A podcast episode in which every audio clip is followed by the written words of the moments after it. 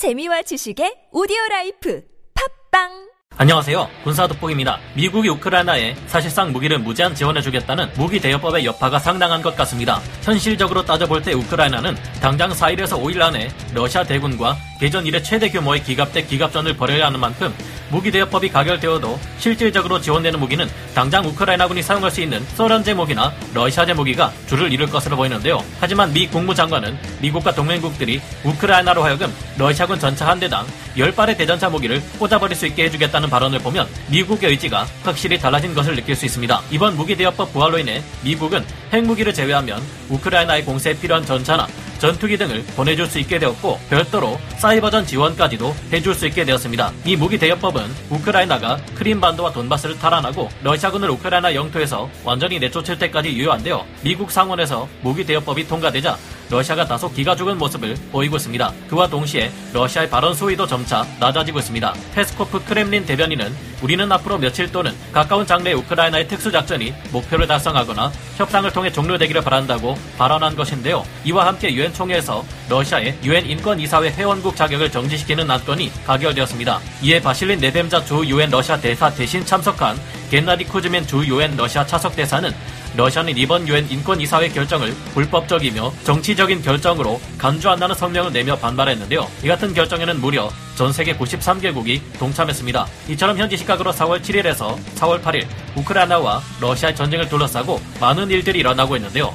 아무래도 현재 우크라이나군이 러시아군을 포위하고 탈환을 앞두고 있는 헤르손 지역의 상황이 궁금해집니다. 그 외에 어떤 다양한 상황들이 우크라이나 내에서 벌어지고 있는지 정리해서 좀 더 살펴보겠습니다. 전문가는 아니지만 해당 분야의 정보를 조사 정리했습니다. 본의 아니게 틀린 부분이 있을 수 있다는 점 양해해 주시면 감사하겠습니다. 헤르손의 러시아군이 마리우폴에 우크라이나군처럼 오래 버틸 수 없는 이유 북부 전선에서 러시아군이 모두 사라진 것처럼 보였지만 아직까지 남아있는 이들이 있었나 봅니다. 우크라이나 포병 여단이 후퇴하는 러시아의 제35 제병 협동군을 공격해 46대의 차량을 파괴했다고 하는데요. 이들은 벨라루스로 철수하는 행렬의 거의 마지막이었던 것으로 보입니다. 그리고 현재 러시아군과 전투가 벌어지는 남부 전선과 동부 전선의 상황을 알아봐야겠는데요. 현지 시각 4월 7일 오후 5시경 독일의 신문사 빌트의 기자인 율리안 레프케가 헤르선 주 일대 전황이 우크라이나군에게 있어 나빠졌다고 주장했습니다. 이는 우크라이나의 역공이 러시아 방어군에 의해 격퇴되었다는 것을 뜻하는 것으로 보이는데요. 원래 우크라이나군은 헤르선에서 불과 20km 떨어진 지역까지 진출했었지만 현지에서 상황을 전하는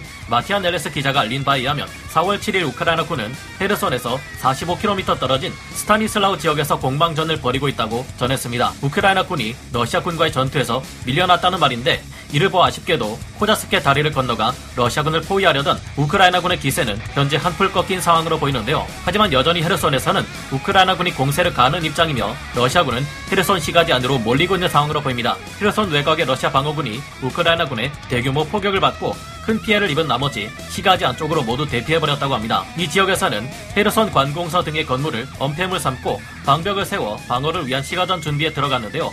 마리우폴과 반대로 이곳에서는 우크라이나군이 공세를 하고 러시아군이 방어하는 상황인데 우크라이나군이 이 지역을 쉽게 탈환하게 된다면 우크라이나군의 작전 능력이 러시아의 작전 능력을 크게 능가한다는 것을 입증하게 되지 않을까 생각해 봅니다. 마리오폴의 우크라이나군에게 아직 헬기를 통한 보급이 원활히 이루어지고 있다는 것이 확인되었고 반대로 우크라이나군은 동쪽 마리우폴과 서쪽 헤르선으로 이어지는 러시아군의 보급을 끊는 데 성공했습니다.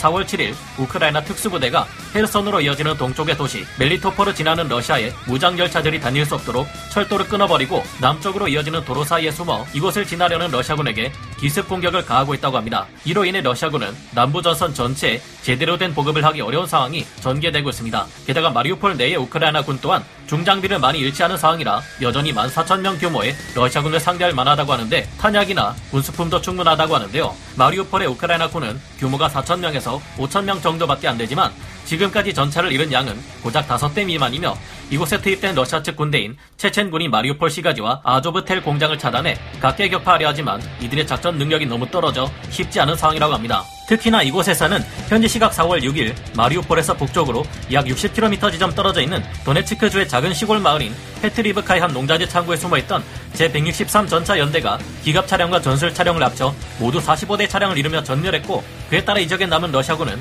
제68 전차 연대밖에 없기에 우크라이나군이 크게 유리해진 상황입니다. 물론 러시아군 또한 우크라이나군의 보급을 차단하려는 움직임을 보이고는 있지만 그에 비해 우크라이나군의 보급로를 끊는 작전들이 좀 더 뚜렷한 전략적인 목표를 가지고 있지 않나 생각이 듭니다. 삐걱거리기 시작한 러시아군 동부 최후 대공세 하지만 역시나 동부 전선에서 러시아군 전력은 계속해서 증강되고 있습니다. 러시아군은 벨고로드 일대에 집결 된 전력을 재정비하고 다시 한번 맹렬한 공세를 퍼볼 준비 작업을 마무리했다고 합니다. 하지만 벌써부터 러시아의 동부 전선 대공세가 예상처럼 쉽지만은 않을 것이라는 신호들이 포착되고 있는데요. 우크라이나의 첫 지원군이 루안스크 방면에 배치된 후 곧바로 전투에 투입되어 크레민나에서 러시아군을 6km에서 10km 정도 쫓아냈다고 합니다. 무엇보다 이지움에서 슬로비안스크 축선에 대한 러시아군의 공세가 그리 성공적이지 못한 상황이라고 합니다. 러시아군이 슬로비안스크를 타격할 수 없게 되면 결국 러시아군은 돈바스 전역을 석권하는데 큰 지장이 생길 것으로 전망되는데요. 돈바스 전역의 우크라이나군은 원래 약 5만 명 정도지만 전쟁 이후 지속적으로 영토 방위군 및 서부 방면에서 온 증원군으로 전력이 증강된 상태라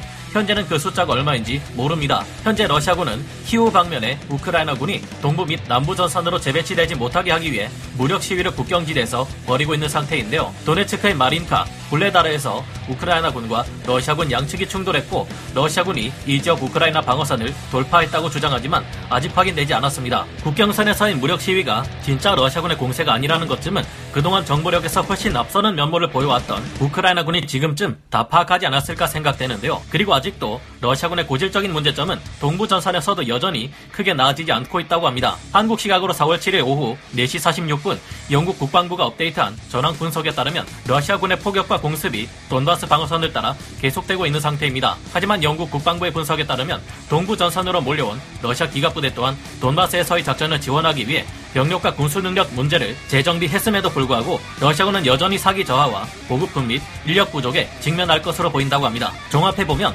우크라이나 군도 남부 전선의 러시아군과 북쪽 국경지대에서 무력 시위를 하는 러시아군을 상대하기 위해 발이 묶여 있어 당장 동부 전선에만 집중하기 어려운 상황이고 러시아군 또한 동부 전선 공세에 최대한 집중하려 하지만 벌써부터 불안한 정황이 포착된다는 것을 알 수 있는데요. 헬선에 틀어박힌 러시아군이 마리오폴에서 오랫동안 버텨온 것처럼 오래 정하지 못하도록 하는 데는 이들의 보급을 어떻게 해서든 잘 차단하는 것이 가장 중요할 것 같습니다. 그리고 요리한 위치를 점해 이 지역의 러시아군 발목을 묶어놓고 동부 전선에서 몰려올 러시아군의 대기갑전에 우크라이나도 어서 대비를 해야 할것 같은데요. 불과 4일에서 5일밖에 시간이 남지 않은 상황에서 이지움, 돈바스 등의 동부 격전지에서도 우크라이나군이 충분한 전차를 확보하고 러시아군에 비해 우세를 점할 수 있을 만한 변수가 없을까 하고 생각해 보게 됩니다. 하지만 미국의 펜타곤이 우크라이나의 명백한 승리를 보장하는 것도 무기를 무제한으로 지원해 준다는 무기 대여법을 80여 년 만에 부활시킨 것도 우크라이나군이 승리할 것이라는 믿음이 있기 때문이 아닐까 생각해 봅니다. 4일에서 5일 후 현실로 닥치게 될 대기갑전에서 부디 우크라이나가 러시아에 맞서